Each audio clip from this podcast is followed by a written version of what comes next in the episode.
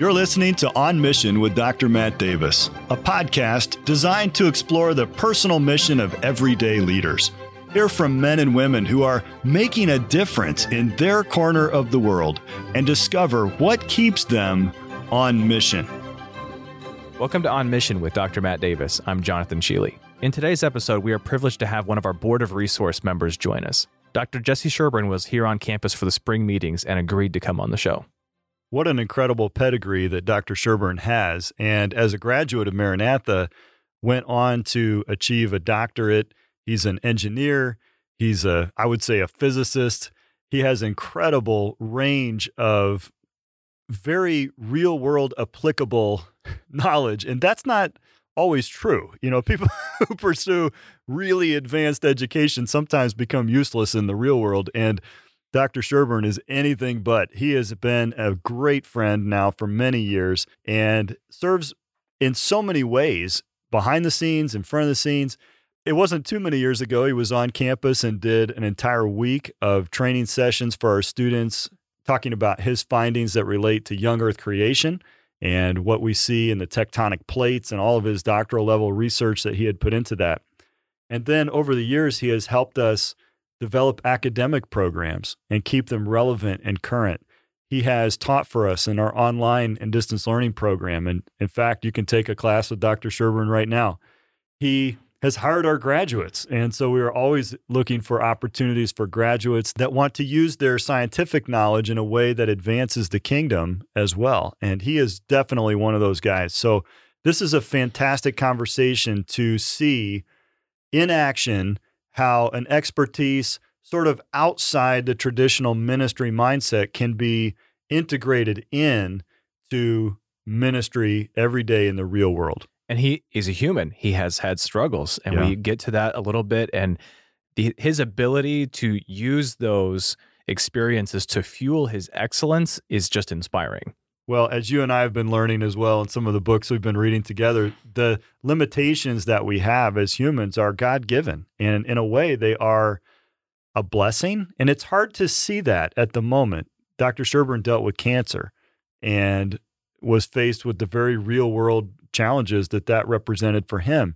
And there were times when he had no choice but to rely upon God for the strength to get through a day and the doubts that begin to creep into your mind. And yet God was faithful through that. And then as he was able to conquer that challenge in his life, it gave him even stronger faith to to face the challenges ahead. So that's what a lesson we can all learn. And absolutely, we we appreciate his even perspective on using that experience for gospel. Mm. Um, and in the environment that he lives, doesn't exactly have open doors the same way that he might in other industries because of the the sector that he works in. But people seeing him go through real human issues have opened up doors of opportunity, and what an inspiration that can be to us as well. So let's get to it. Today, we are joined by Dr. Jesse Sherburn, Senior Research Mechanical Engineer at the U.S. Army Engineer Research and Development Center in the Geotechnical Structures Laboratory in the Geosciences Structures Division Research Group. Dr. Sherburn is a 2004 alumnus and an adjunct professor for Maranatha Online. He and his wife, Christy, also an MBU alum, live in Vicksburg, Mississippi, and have four children. His hobbies include taekwondo, improving his home audio, and smoking barbecue meat. His favorite meal is ramen and barbecue. Jesse, welcome to the podcast. Thank you, Jonathan. Appreciate it. Well, that gives me a lot just to ask about right off the bat. That is a mouthful. Uh, just uh, do you have a business card and is it like a four by six? I mean, just to get your titles on there. I actually don't have a business card, probably for that reason. So is this part of like the U.S. Army Corps of Engineers? Yes, it's technically so we are the research branch of the Army Corps of Engineers. It's the Army Corps of Engineers has 30,000 some employees. I can't remember exactly how many, but um, most of it is the traditional engineers that you would think about, you know, bridges, dams, uh, gate, you know, Infrastructure. infrastru- yeah. infrastructure type deal. But we're the research. We're the ones actually trying to figure out the equations. The other engineers are trying to actually use the equations to to actually design the work. Hopefully, you get out from behind the computer screen every once in a while and get out in the field, though, right? Oh, they let us out. Oh yeah, they let us out. We get to actually do some pretty fun stuff. well, you and I have talked about some of that fun Oh. stuff over the years. Now, how, how does the U.S. Army Corps of Engineers work together, the research you're doing, I always hear about DARPA, and they're like the people doing the ray guns and the, so yeah, the DARPA, cool stuff. So DARPA is a is a DoD lab is a DoD lab. It's underneath I Department of Defense. Yeah, it's under Okay. OSD, really, What is OSD? uh, Office Secretary of Defense. So- Okay, these military yeah. things, they I get, know. they get a yeah, little it's a bit government thing. Oh, the, the oh, I can- are thick on yeah, this one. it's pretty bad. It's awful. And if I ever have a just interrupt me on a definition, I have, and and I might not even know it either. You know, it's one of those things. Some of them are just forgotten. Okay, because so like DARPA. So DARPA was is basic research. They're like fundamental, basic, like crazy out there research. We are, as you can imagine, as engineers, we do a lot of applied research. We actually have a small portfolio of basic research that's the same type of money. They call it color of money and basic money. It's the it's really yeah, just don't don't get me started. So it's government. it's money. government. It's government money. It's government. It's taxpayer money. There's it all comes lots of zeros. uh, Okay. there's lots of zeros, but it very depending on the type of money, it really depends. So we have a small amount of you know millions of dollars, I guess, uh, in the at ERDIC. That's short for Engineer Research and Development Center. So if I keep saying ERDIC, okay. that's what it refers to, just because. We'll put that in the show notes. Yeah, notes. that's but fine. you yeah. don't you don't only build things. Oh, we blow stuff up. You get to see how they deconstruct just as Eh. much as construct. Yeah, it deconstructs way faster than it constructs. I can guarantee you that. sure, but not necessarily easy to do right. no, it's it's not. So we're so I would describe so that our lab really has an interesting history. It was started so ERDIC and what I would call Waterways Experimental Station, which is the physical location in Vicksburg, Mississippi, because ERDIC actually seven labs across the country, Okay. and there's four that are in Vicksburg. The other three are in different locations. One's in Alexandria, Virginia. One's in Champaign, Illinois, and then Oh, the other really? one's in Hanover, uh, It's New right by Hampshire. where I grew up. Yep. I had no idea there were so many nerds. yeah, there. CERL Construction Engineering Okay. Research Lab, yeah. And they have a Well, the U of I has a huge engineering school. Yes, so and they're tied in with it. A lot Are of them are adjunct there. A lot of them are adjunct there, but Oh, it's yeah. a it's a federal lab there. cool. Um, so they put them under this umbrella of ERDIC back in the late '90s because they were kind of scattered all over the place, but they were all Army Corps of Engineers laboratories. And so they, um, but it started in the 20s when they the big flood on the Right. Mississippi. Yeah. Uh, they decided to have a research center specifically right next to the Mississippi because they wanted to tame it, and it was all Mm. about you know getting levees and trying to figure out how it worked. Well, that led into developing capabilities in soil mechanics testing. That was their big deal because you know if you want to build levees, you need to know how the soil behaves under you know erosion conditions and everything. So they had people that built up you know testing facilities specifically for soils. Well, that led to we actually had a part in D-Day. I didn't. It was one of those things. That, yeah, on the landing, they actually wanted to know how. So we also had shallow water work that was uh, done, and they were trying to figure out the most opportune time to go in. And the models that they developed in the 40s were there to actually. So they were one of the ones that guided um, that the whole D-Day campaign, at least the timing of. So you did you actually go. discover that research when you were then later on working on this Yeah, it, project with the Mississippi? Well, our leadership is very good about trying to tell our story over Oh, and I over see. and over. So it's one of those things that you just pick up over time that they that they've talked about. And so, but it it's fun to kind of get to the point where it actually matters for us, at least in weapons effects modeling or research that that I deal with. And they in following D-Day and World War II leading into the Cold War, because nuclear weapons were such a big deal. Well, what do what was one of the main areas that they put nuclear weapons in was silos. What are silos surrounded by? Soil. Soil.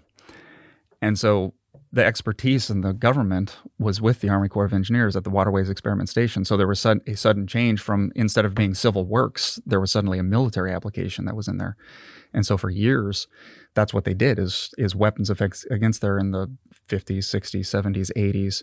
And then there was a transition in the in the 90s with a um and because of that they started developing other things. There was uh you know the the Russians just we kept going back and forth with them. And eventually we transitioned over to not conventional warfare. It was now unconventional warfare you know terrorist threats and those so Right. things changed. And now things are starting to turn back around. All you got to do is stare at the stare at the current geopolitical environment. You can see exactly it's like well it's all come full circle. So Yeah. uh, you can see how our research has changed over the years but it start it ultimately started with the flooding on the Mississippi and got us to got us to the point. It's a fascinating story, and it, That- some of the pictures in our hallways are absolutely amazing. That the work that they've done over the years. So what's it like to live in Mississippi? Hot.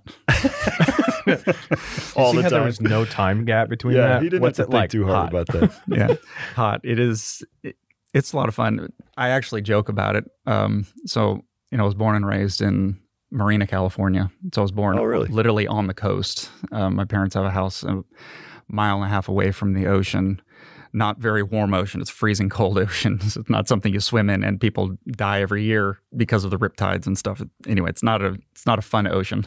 Oh, So good anyway, to know. For me, I grew up in Illinois. If I got to California, I'd just Now be go to the like, Gulf "Let's Coast." go." go to the Gulf if you want to go to the if you want to go to the ocean for real. Go to the Gulf. That's that's where it's fun. It's warm there too in the summer. Anyway, but um, I didn't realize it at the time, but my dad raised me redneck. I mean, just sort of as a you know you don't realize it until you get in California. yeah in California, and Okay. so we were oddballs. I mean, we had a absolutely fantastic church. I mean, that's one of the reasons why I actually came to Maranatha was because they promoted it. They had Maranatha had singers that were Yeah. coming through, and two of my really good friends. That was me came. in 1995. You probably saw me. You were like in the third grade or something. uh, 13. It would have been 13 at the oh, time. okay, good.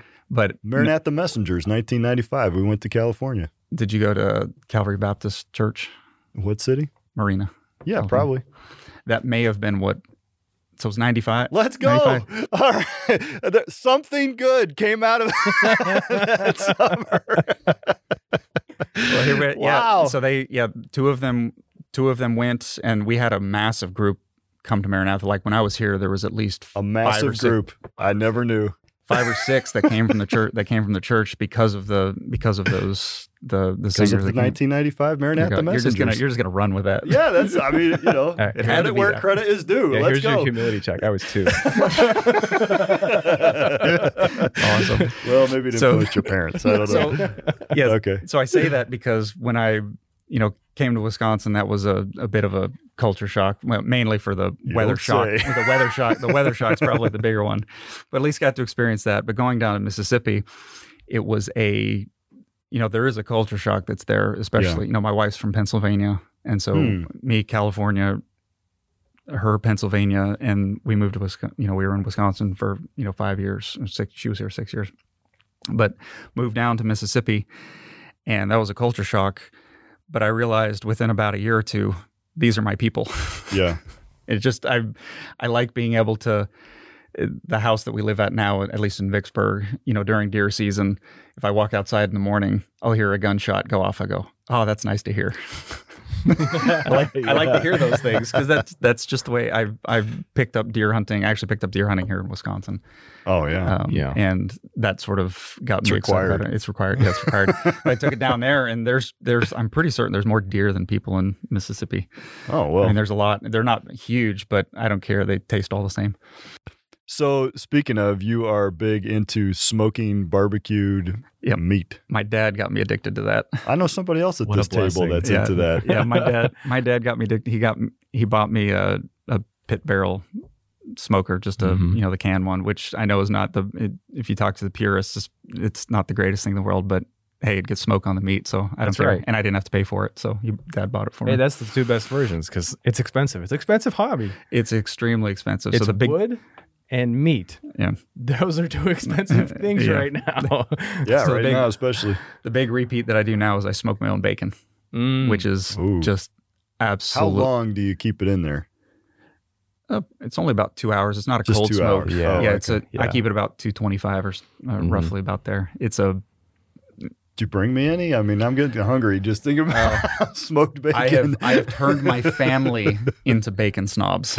oh You no! know, because bacon, because bacon, you know, everybody's like, "Oh, bacon's bacon; it's good on everything." No, No. they're not all bacon is created equal. It is, and it's addicting. And every time I get it, every time addicted to bacon. Oh, yeah. my bacon, not, not other people. Not ba- I mean, the store bought stuff. It's also cheaper too. There's a there's one that's one bonus. Well, not now. You know, inflation's so bad, but you know, right whatever. But That's a- that's a separate There's thing. something about it too, where you, like you, the first time you you have the taste of whatever you made, you're like, you're tricking yourself into thinking that this was amazing, but it's the first time that you did it, Well- and then you get better at it. Yeah, the first time actually it was gross. The first time I did it, it was gross. It was too much. I followed a recipe online and I followed it to the T, you know, because I'm very much an did. engineer. I was like, of course I'm going to follow this thing. I Yeah. was like, to, and I have a scale, you know, because I do. I'm a, I'm a coffee snob too, so I measure mine out by mass, not by volume. Oh my! You have to, because because mass is per- precise, volume is not. Anyway, I, I've, you got, so. got somebody at this table that agrees with me. This We're guy on agrees this with me. You're on that table. I'm along for the ride on this one. so we anyway I'm, it was way too salty i mean it was Oh, gross yeah. salty i mean it just and i'm like how can people tolerate this and so i just cut it in uh, i i had a discussion with my brother and we went all right we're gonna we're gonna cut this thing in half and then suddenly it's like a, just an explosion of flavor you can taste all of the ingredients because you have full control over everything that goes in there mm-hmm. because you gotta you have to soak it you know you marinate it for a week you turn it over and over and over again anyway it's Wow. it's fun. It's fun, and my kids are always Saturday and Sunday morning. Bacon, bacon. We get bacon. Yeah. so is have bacon. your mission in life? I mean, I, I, I think you know this podcast called On Mission. I think we should just Ba- maybe alter the on- name to On Bacon or something at On this meat. point. It's it's and it's addicting. It is Yeah, addicting. It's and then there's other ones we do too. I like ribs and, Hey, and that's ribs, Oh. chicken, Mhm. and uh, what's the other one that I've done lately? I smoked some venison a couple times. A couple times. It's a little hard because you It's really little need some you need some fat. Right. Venison doesn't have much. Um, and then I've done a couple of oh, turkeys. That's another turkeys. yeah, I'll never go back. turkeys. Turkeys. I also like be- to do uh, fried turkey too. We go back Yeah. and forth between Mm. the two because they're just. I, I like actually having both. right. So anyway, Well, we could talk about meat and coffee Uh-oh. and leave Dr. Davis out of the discussion. Yeah, I'll just go for a walk. but we are here to talk about mission in life. And even though my mission is to bring good meat to people, which I appreciate.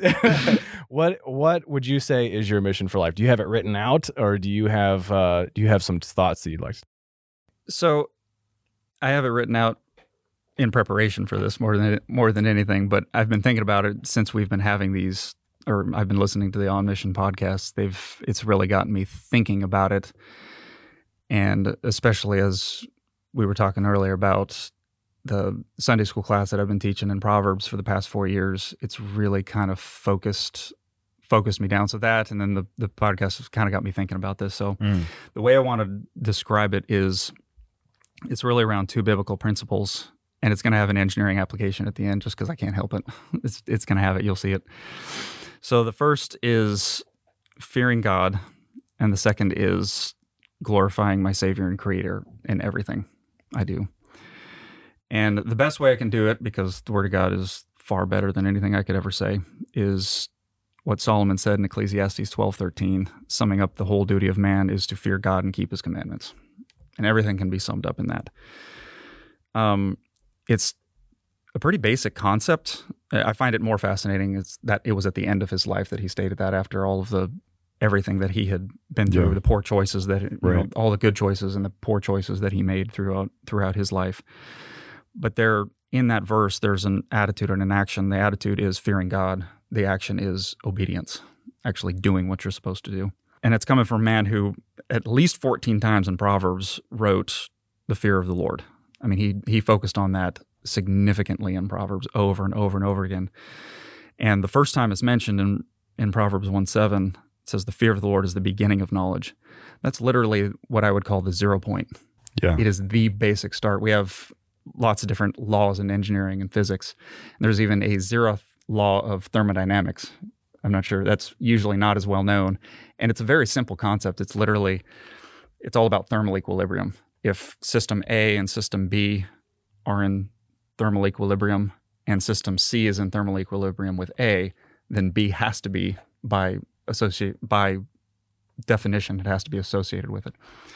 So it they have to be all in their it so you're like, well that's like the most fundamental if this one's in equilibrium with this, but it has profound consequences to that. Anyway, so it's a zero it's literally the most basic thing that you can talk about. And it kind of relatively defines temperature and all that fun stuff. So I'll move away from that. And as you go through Proverbs, you see that it literally is the starting point for true wisdom and understanding. And you're never going to have the correct understanding without the correct attitude. And I, the more I go through Proverbs, it's really the attitude that I find on, you know, that it's the fear of the Lord is the start. If you don't have the right starting direction, you're going to get off course. I mean, we're told that the Jesus said the path's narrow and you know, you can be aiming towards the path, but if you're not starting in the right spot, and for us it's salvation is is the starting is the starting point. Right. But you can get off you can literally get off your foundation and starting point. You can move you can move off of it and God can chastise you and bring you back and bring you back, but he's got to get you back to that starting point which I would I would argue is the the fear of the Lord and then you can move forward again. But it cannot be decoupled that our attitude can't be decoupled from our actions. Mm. You have to have you have to have obedience, but they're related to each other. You know, without the correct attitude or actions, I'm never going to glorify God properly. So it sort of leads into the second part, which is So you see the second part, glorifying the Savior and everything that you do, as kind of putting into action from the st- right starting point of fearing the Lord. yes, exactly. It is it I can't glorify him if I don't if I don't have that proper godly fear and rever- that reverence for him that is spoken about so many times in Right. Proverbs. And I I feel it as I was thinking about this. You know, I fail I fail at it continually.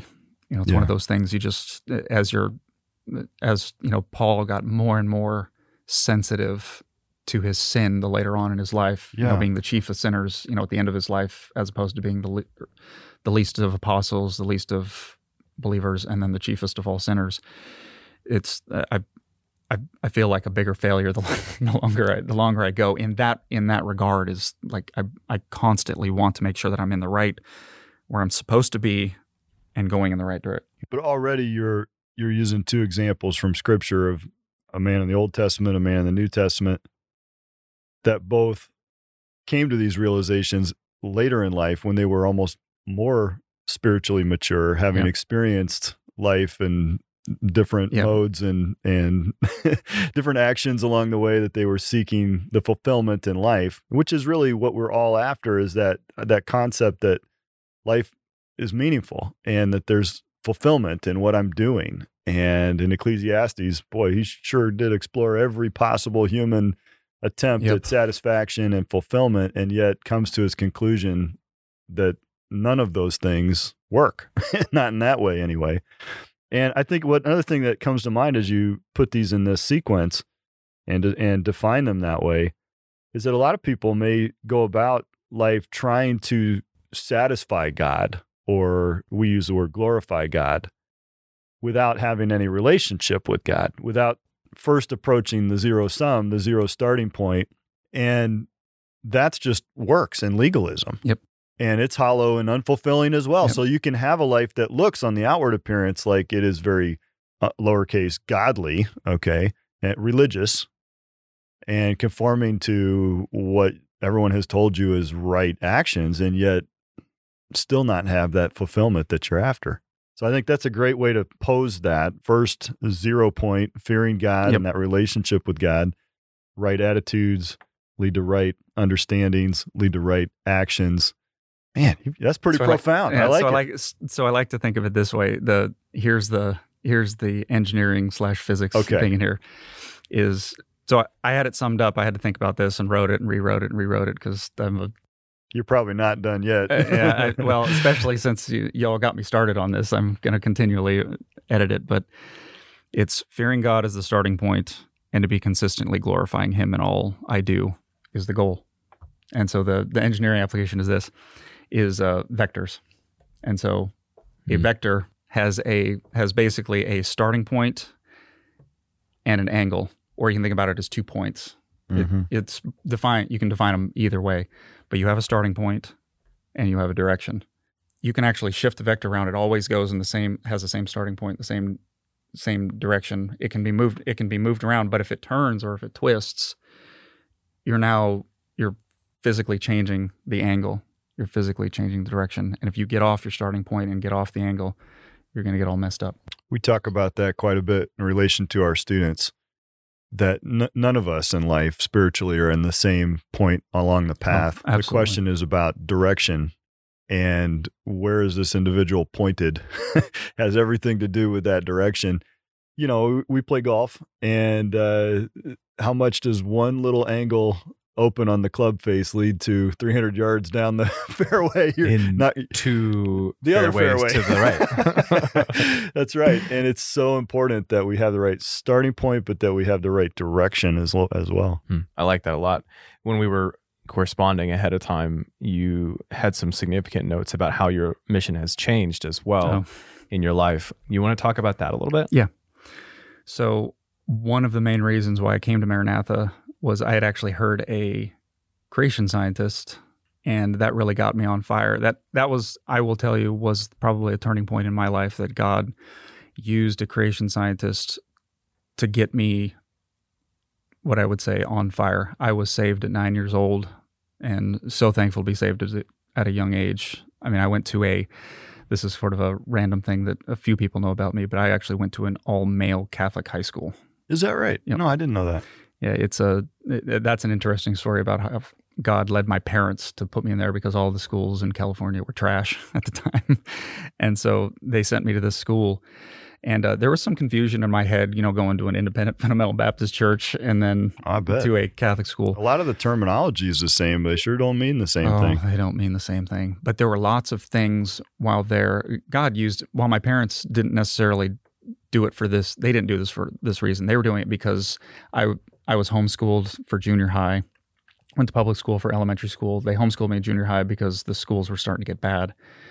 And then they sent me to this school because the college prep and I would I would honestly say that it gave me the springboard I needed academically to jump in because Maranatha the first two years were a piece of cake, and mm-hmm. I would and I wouldn't say it because it was Maranatha was still difficult and was extremely rigorous, but it's because that that had preparatory really school I had foundation. really good foundation. I mean, the writing and the rigor was just incredible. So I I had a, a humongous springboard. Um.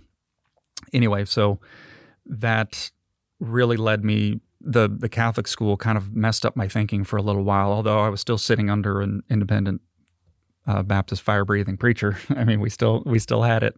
Fire breathing. Yeah. Hell, hell fire breathing preacher. Even though he wasn't very loud, uh, Pastor Knopf wasn't very loud. He was very much quieter. But uh, I will honestly say that his one sermon on hell when I was nine years old, that's what got me. yeah. and that's that's what that's what changed my life. Um, it's a reality. And I think it's a reality that we haven't thought about enough or talked about enough in our current culture and society about the the truly demonic influences that exist in our world.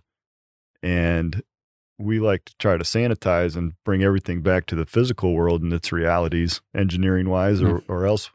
And yet there is behind all of this uh, a spiritual darkness and a direction, if we want to talk about an opposing force, right? as I went through there, I heard this creation scientist, and it just completely refocused. If you want to, if you want to say, Mhm. I, I was reading my Bible all the time, and suddenly, as I was doing that, and I was trying to really live right, you find opposition, and especially at the Catholic school, I had one, I had one situation where I was, I. And there were actually a few a few kids there that believed in a young Earth creation. Uh, Really? Yes, there were there were a couple that were there. That's really not the official Catholic position anymore. No, I've read the official Catholic position, and they kind of they're wishy washy about it. They're fine with an evolutionary time frame, just as long as God zapped a soul into the first. It's like, oh, Adam was definitely real. He was a created soul at that time. And Oh. So if you ever read it, the official position, it's interesting. Um, but so I had discussions, and I even had one of my best high school teachers. I found I found this fascinating. It was actually in calculus class, if anything. He, um, a, a student was really belligerent at me because he just said I was stupid for believing this, and he had lots of arguments against it. And I was just very careful explaining it, and it spilled into the classroom. And I remember the teacher just sitting there, and we actually went ten minutes into the class, and the teacher just let it go. And I stopped and looked at the clock and went, "Oh, I'm sorry, sorry, I didn't mean to do it." He's like, "Nope, you continue. Go ahead." And I went, "Seriously?" So we just kept going. There was another student there that agreed with me, so I wasn't by myself. But uh, I found out years later, um, talking with him, he said, "I don't necessarily agree with you, but you stood on your foundation, and this entire the entire faculty saw that." Well, there used to be a respect for the the art of debate and conversation and even disagreement. And yet, in our culture today, it's all about canceling anyone with another divergent opinion from mine. I wonder if that that same kind of respect that you found in that conversation would be afforded today. Uh, probably not. probably not. And some of those conversations are harder because everybody wants to turn everything into a screaming match. Yeah. Mm. I mean, there's we've lost the art of Mm. being able to to agree to disagree. Yep. We can't. And if you disagree with me, you must hate me. Hmm. So after the the school, I had realized, you know what, I want to do something in creation science. It's like I just I loved it. I I think I read everything by Henry Morris. Yeah. I think I read everything by you know John Morris and and all of all of the other ones. I mean, I just inhaled it. It was so much. There was so much knowledge that I was just sitting there, and you know, I didn't really understand it at the time. But eventually, what happened was, um, I realized, okay, I want to be a science teacher. And I was look as I was looking. That was what I originally went to go to Maranatha for was to be a science education major and thinking, okay, I can do this, and maybe this will give me a good foundation. Because ultimately, what I really wanted to do was I I wanted to do creation evangelism because that was you know to me that was what got me excited, and I wanted to see that happen. And I remember being you know really zealous about it and getting real excited, and saying, "This is what I'm going to do. This is what I'm going to do." But as I have learned, you know, some of that. um, I would just call it delusions of grandeur. That's what I wanted to do. That's what I wanted to do, which is a very important distinction. Although it was very noble and you know exciting of what I wanted to do, that's not what it was. That's not what God had intended. I had two professors here who specifically told me, uh, "You don't belong teaching science."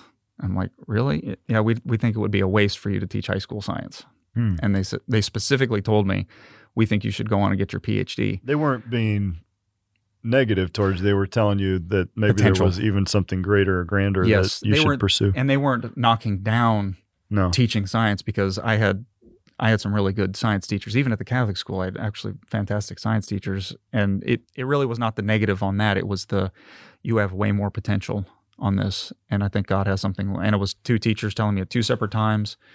And I I ran with that and said, Well, I think God's trying to tell me something if these two godly men are trying to are telling me this. And then suddenly God opens door after door after door.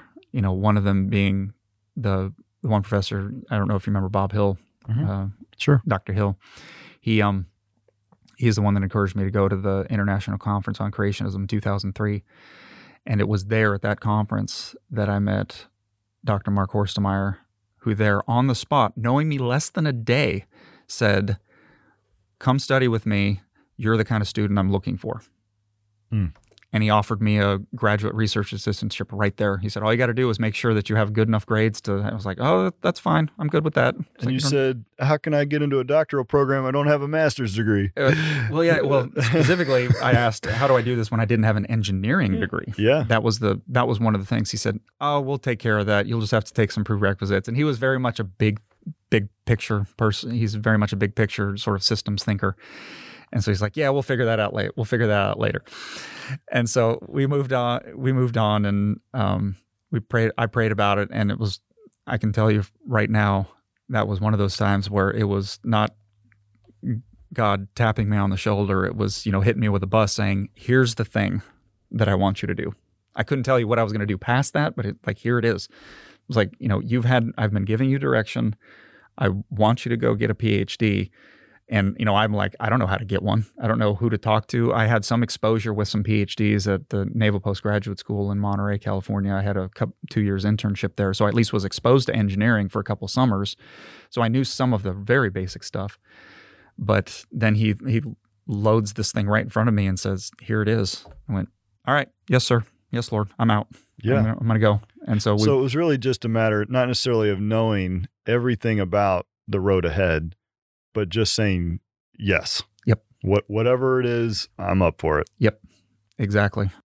But what what do you say to the people who take forever to make decisions and wring their hands about it and you know create uh, you ought to, you ought to be objective about making decisions but that just take forever months and months and months years and then it seems like never do anything And maybe I'm spoiled. Is it just maybe because God's of who you spoiling- are? Maybe because God's spoiling me Okay. or whatever. He just keeps putting things in my path, and you know, He'll give me a decision point, and I'll go, "We're going to pray about it."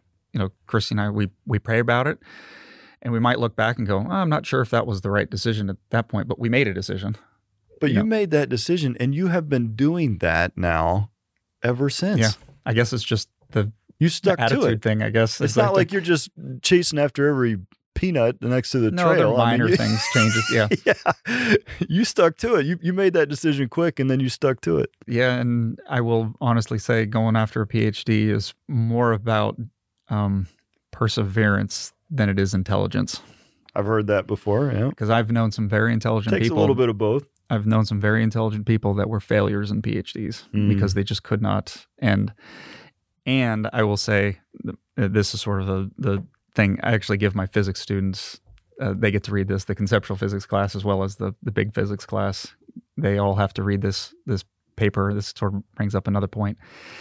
Um, in 2007, there was an article that came out, "The Importance of Stupidity in Scientific Research," Mhm.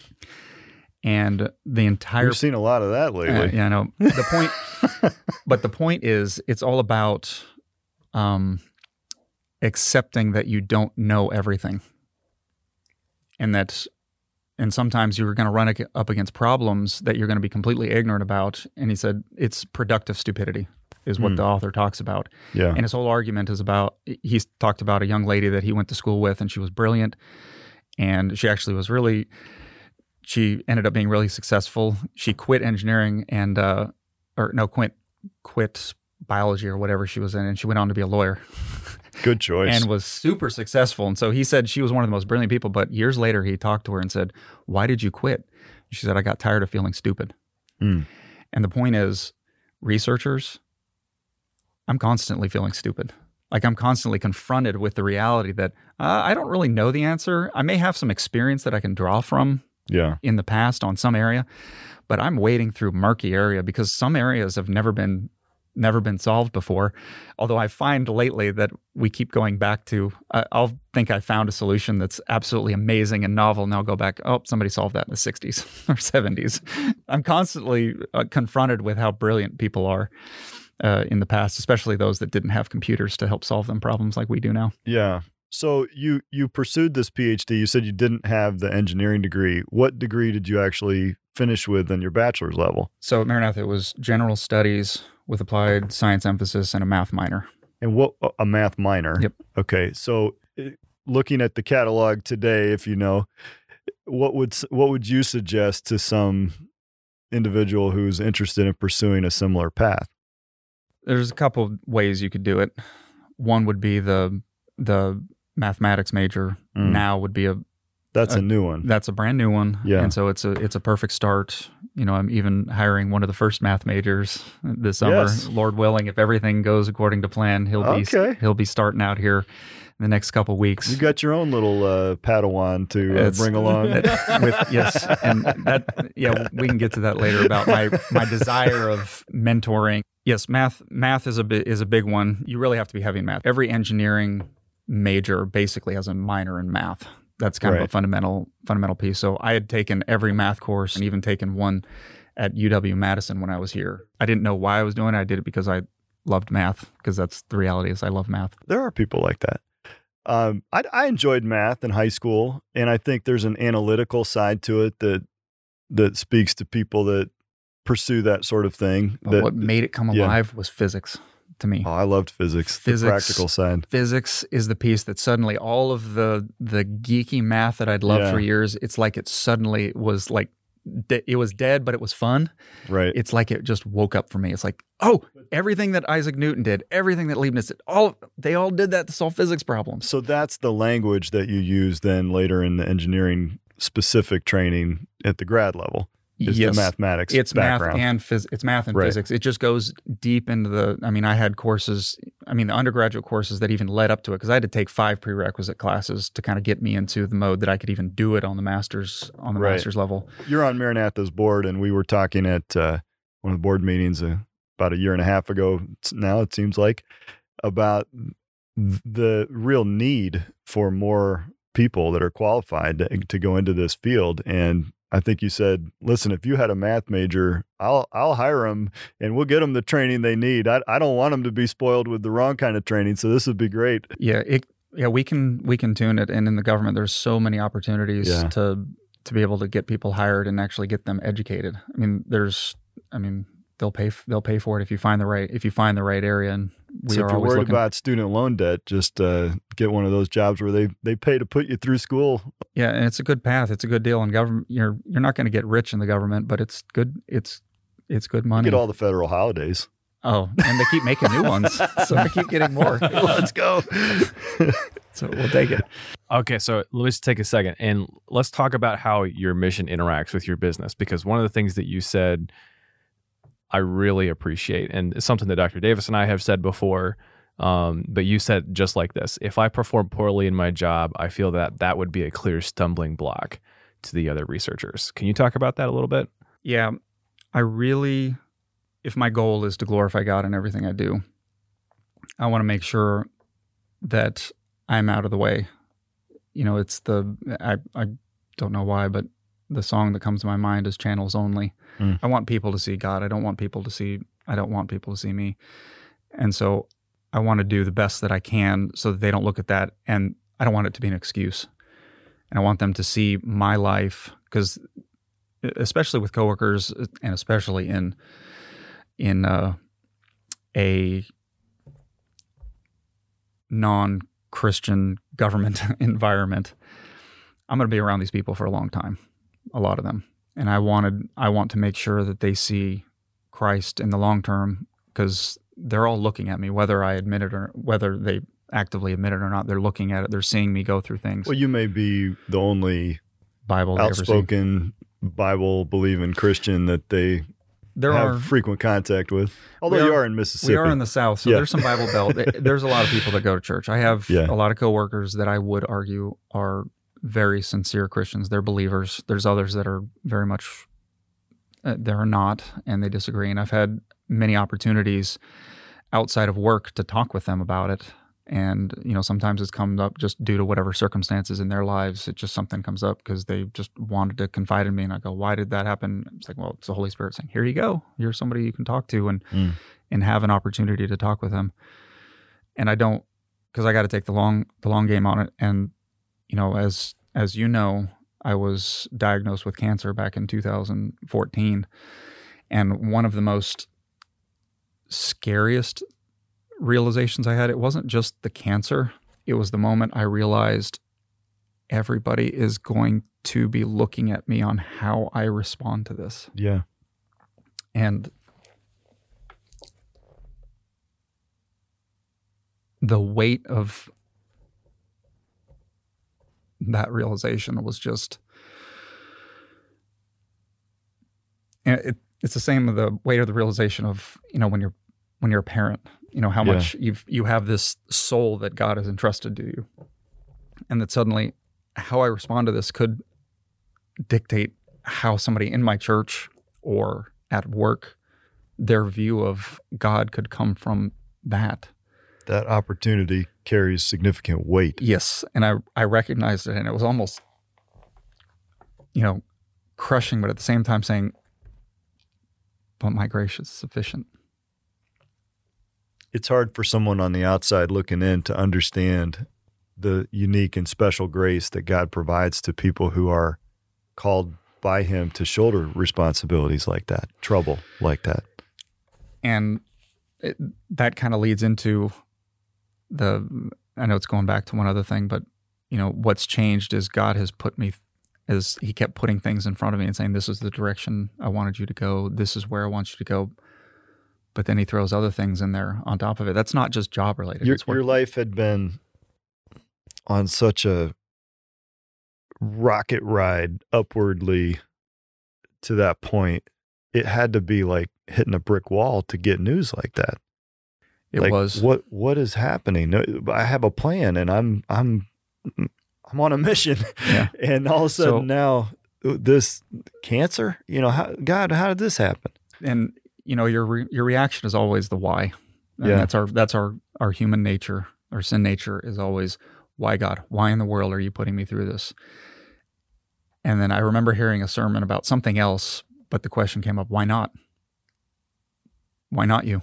And it wasn't he wasn't talking to me, it was talking about something else, but suddenly the question went, why not? Same reason. I mean, Job, the book of Job became one of my best friends in that really? yeah, because you're looking at Job. I mean, nobody is my situation was just peanuts compared to what Job went through. Hmm. And but why was Job written there? So that we'd understand that God's in control and God has a higher plan than than what our little insignificant little problems are. And one of the big things I learned from it, from that process, I can I, I remember sort of writing these things down after the process. I wish I would have taken a journal through that, but my brain was all over the place with chemotherapy and everything. so I can't claim I was in good, my, my right mind. Yeah, it would have been fun to at least listen. But my um the big thing from that was Paul, I don't have the verse, but it's that he said the excellency of the knowledge of Christ. And then he literally says everything else is dung. It's all Yeah. trash. It's all trash. Everything else is, but it's the the knowledge of Christ that I have, and it was getting me to that point. And if that was the one thing that, and there are so many other things that I can tell you that you know, being able to be a help to some other folks that got cancer in church, Yeah. a lady that's now with Jesus right now. Um, you know, she leaned on me. She was a you know seventy year old lady that got breast cancer, Mm. and she just came to me almost immediately. She said, "How did you do this?" And I went, "I just, you know, I trusted the Lord, and we went through it." And and that's at that moment, it's where it clicks. Like, that's one of the reasons why God had me have this was so that I could have that conversation with her. But it's those things, and then other things like having a special needs child. Mm. We have an autistic son who keeps things entertaining at the house, to say the least. But it's those things, the colon cancer, special needs son, and whatever else the Lord has for us past this, that, and when you talk Well, about, surely there won't be any more trouble in your life. You've I- had I'm- enough. uh, no, got, hair, still has plenty of potential for more thinning. yeah, but no, it it is. We're going to expect trouble. I mean, that's just going to happen. We just That's what God, we- life is is constructed from. and yeah. People will look at that and go, "Whatever he has, I want." That's that's what I want people to see because you want them to see Christ. I want to be that channel that you know. How did that person? How did Jesse deal with that? He dealt with it because he- has a relationship with Jesus Christ. That's that's what I want them to see, So you- especially in government work. I want to make sure that I'm I, you know, because I can't preach from my office because I'd probably get fired in a heartbeat. Well, there are restrictions dependent on what vocations or employment that we have that we have to honor. Yep. And and that makes it very difficult. Yeah. We can't be as outspoken, whether it's a public school teacher or someone that works in a government office, because in a sense, you are the government. And so Yeah. we, even as Baptists, we believe in the separation of church and state. In that sense, it means the government doesn't do certain things. And Yeah. when you are the government, that means you. And so and it's a stewardship that's thing. that's a hard thing to get your head around at Yeah. first but then you find ways personal ways to Yes. live your faith and you described the, that second point as glorifying the savior in everything and then you've hit us with things m- mundane and and, and career uh, and at the same time grand and and huge like cancer and and special needs kids and the other kinds of trouble in life and i think when you said everything you really meant everything that if your if your code simulation works then that glorifies god and if your Yep. reaction to bad news like oh by the way you have cancer uh, is is such that it glorifies god as well Yep. And case in point, if I can go off in another direction Yeah. here. So I, I had mentioned one of the sort of pivotal things that happened in my career. In my career, and I'll jump off on this because we have to talk about something blowing up at some point. I have. I have to. Okay. i knew it was going to happen It had to. It, we have. We have to do Here it. it and and don't don't lie. You wanted to hear it anyway. I wanted to hear it. I've just been waiting. waiting, waiting All- for through all the smoked meat and everything else. the heavier stuff. Let's get on to the funner stuff. Blow something up. Blow, blow something up. so, uh, at the start of my career, you know, fresh PhD, which I would uh, admit, fresh PhDs are literally green behind the ears. They're they're entirely. Oh you yeah, know, it's like new lawyers. No, don't you don't want to hire a new lawyer. It is well, we want them because we want their that they've learned the process. they know going- everything. They know how. They just haven't been scared nearly enough. yeah, we want them to know the process. Well, because the good news is they we expect them to not know anything because there's not a degree in weapons effects that you can get from a university. Most people don't have I know. that. I've looked. It would be awesome. that was a that was one of your uh, in another Yeah. life you It wanted was to go either in that or a fighter pilot. Then I became a lawyer somehow. I don't know. Boring. Somehow- but um, anyway, I had one of my, my first big projects. I had to design this. So I do a lot of work with concrete and uh, uh, against different types of weapons effects. We do primarily, which basically encompasses all weapons effects, most of them at least, um, blast and penetration. So penetration, I'm just talking about you know bunker buster class type Mhm. threats that we're interested in, and blast is blast. I mean anything that goes boom. Um, trying to defend against that from a structural perspective. And uh, I had this one problem. It was a penetration problem, and I needed to come up with a design for this particular thing we were trying to defend against.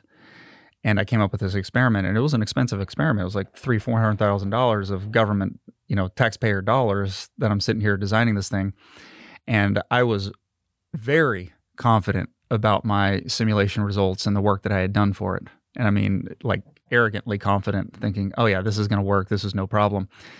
And uh, I didn't even go to that test. I was going to the second test because I'm like, "Oh yeah, that one's going to work perfectly fine." I get a phone call from my supervisor, and he says, um, "It didn't work." And I go, "What do you mean it didn't work?" And I thought he was joking at the time because he'd have to know my my former supervisor. Well, actually, he's my current supervisor now, but he sometimes jokes with me, and I'm, I'm sort of like, "Are you serious?" He's like, "Yeah, it went through." I'm like, that can't be right. I was like, I didn't. Anyway, and it was one of those realizations that I had just completely uh, the way that I interpret that, and I you could sort of probably in the tone of my voice hear this downward spiral of what do you mean it failed? It didn't. I didn't mean it to fail. It's like it should have done everything went. And he just stopped me in the middle of it, and he's a, he's a believer. Uh, he's a Southern Baptist. I don't hold it against him though. um, love the man to death. He um he said he's like whoa whoa whoa Jesse stop. He's like this is an experiment. Mm. If we knew the answer, why would we do this? hmm And so he said that's okay. If we learn something from it, then it's worth it all, even if it's not what you wanted to not what you wanted to happen. And I took that and I stopped in my little panic tone that I could tell myself I was getting into. And I took that result and I thought about it. And what I didn't tell you is I had done a bunch of modeling on it and I had done three different three different codes and methods that I did. Two of them gave this basically the same answer. The third one said it was going to go through, but it was a sort of an experimental um, beta test type thing. But it said it went through, and it turns out it actually had predicted it properly. So I ignored Oop. the one that was in sort because it was less developed in my head. And so I went, wait a minute. So it was an opportunity to learn something.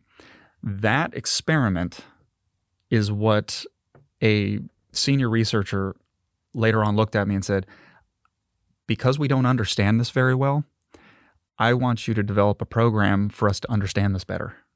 And so he suddenly took this huge risk looking at me because he saw how I reacted. I did it and I learned a bunch, and we ended up figuring out why some relative reasons why it was wrong. But it sprung us into a much bigger program, more government money. So, you know, everybody, if money is the thing that makes things go round in the government. And so Oh, if you can get a program, this was a reimbursable program, which means it was outside of, you know, the direct line of funding. And uh, we got this program and he gave me, you know, a couple million dollars of research money, which at that point was just, you know, blew my mind. Like, you're going to do what with me? You trust me with this kind of money? And at the same time, when that whole thing started, is when I got the cancer diagnosis. So I was Oh, wow. half chemoed, Yeah. you know, through the whole through the whole thing. But God took care of me, and that program was absolutely amazing from a learning perspective. I got into things that I never thought I would have, and it was way out of my comfort zone. I mean, Yeah. seriously out of my comfort zone. And I had, you know, this this man who saw the way I reacted to it afterwards, gave me an opportunity because he saw. A, I've had this conversation with him. He said, "I saw something in you." And I was willing to take that risk because I Yeah. didn't think it was that big of a risk because I thought you were gonna, I thought you were gonna do some good things, and we learned some awesome things through there. and it was all because of a failure. It was all because of a failure. Yes. What your point is well taken that we have to sometimes fail forward Yes. and not quit, that you may be on the verge of that breakthrough in a good way. Yes. And that, that that you just have to keep working at it. And and the key is to keep moving in a direction. Yeah. Even if it turns out later to be the wrong direction, at least you've figured that out and you can move on. yes, Correct. failing failing efficiently is But it doesn't feel good at No, the time. It's awful. the The thing is, though, I get I've actually gotten used to it. it Well- like now it, in the past you Some know, of us have years, to get used to it because it just It happens all the time.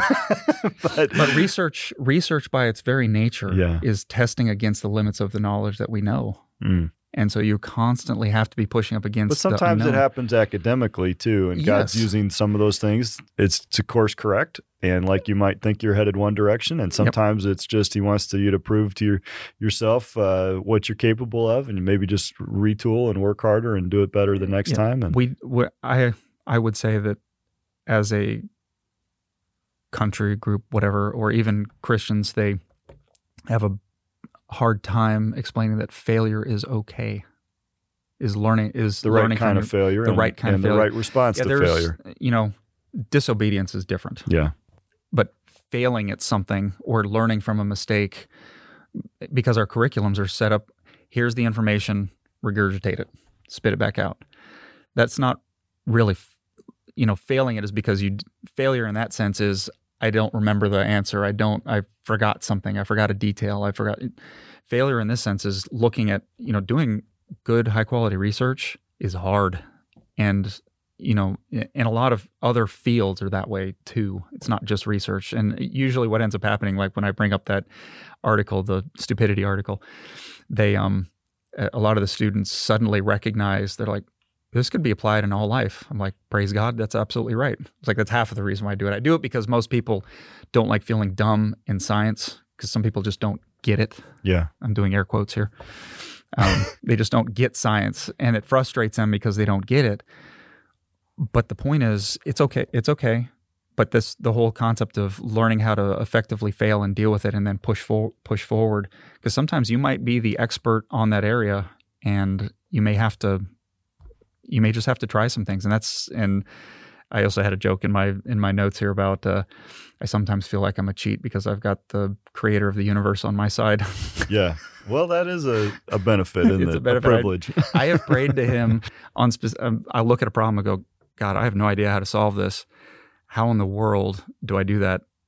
And then it wasn't. It might not have been an easy path, but he gives he gives me some things to work through to work through, and so Well, and having having the key understanding that God did create things with an intended design certainly does provide a better explanation for what you're scientifically observing. and there's a huge push for bio-inspired design. I would I would like to call it creation inspired design. creation design. They call it bio-inspired design. yeah, bio-inspired design, where they're Okay. trying to design things based off of nature. Yeah. Their- it- Imagine that. Yeah. Out of just randomly Uh, yeah, exactly. occurring things. Yeah, they look at you know turtle shells and all sorts of different things for different types oh, of I applications. understand. Yeah, and beehives and hex. yeah, you know, yeah, all of those. okay. And there's a reason because the creator of the universe is a whole lot smarter than us, and Imagine. and you know all we're doing is mimicking what he what he's done, and so there's huge pushes on that. And all I look at it is go, yeah, you're you're just mimicking the creator You're of the universe. rediscovering a natural order that Uh, yeah, Yeah. Well, thank you for sharing your expertise. We could talk for hours about all these different things. It's fascinating, and you are a multi talented guy, and I appreciate you sharing that with us the ups, the downs, and um, I think we can learn from every bit of it. Thanks for being here. thanks, Matt. Appreciate it. Thank you for joining us today. On Mission is a production of Maranatha Baptist University. To learn more with Dr. Sherburn, enroll in the next online session at mbu.edu/apply. Subscribe to On Mission on Apple, Google, Spotify, or wherever you listen to podcasts. Don't forget to leave a review, as this will help other growing leaders find these conversations. For more information about our guests, previous episodes, and general information about On Mission or MBU, go to mbu.edu/podcast. Join us again next week as we examine what keeps leaders on mission.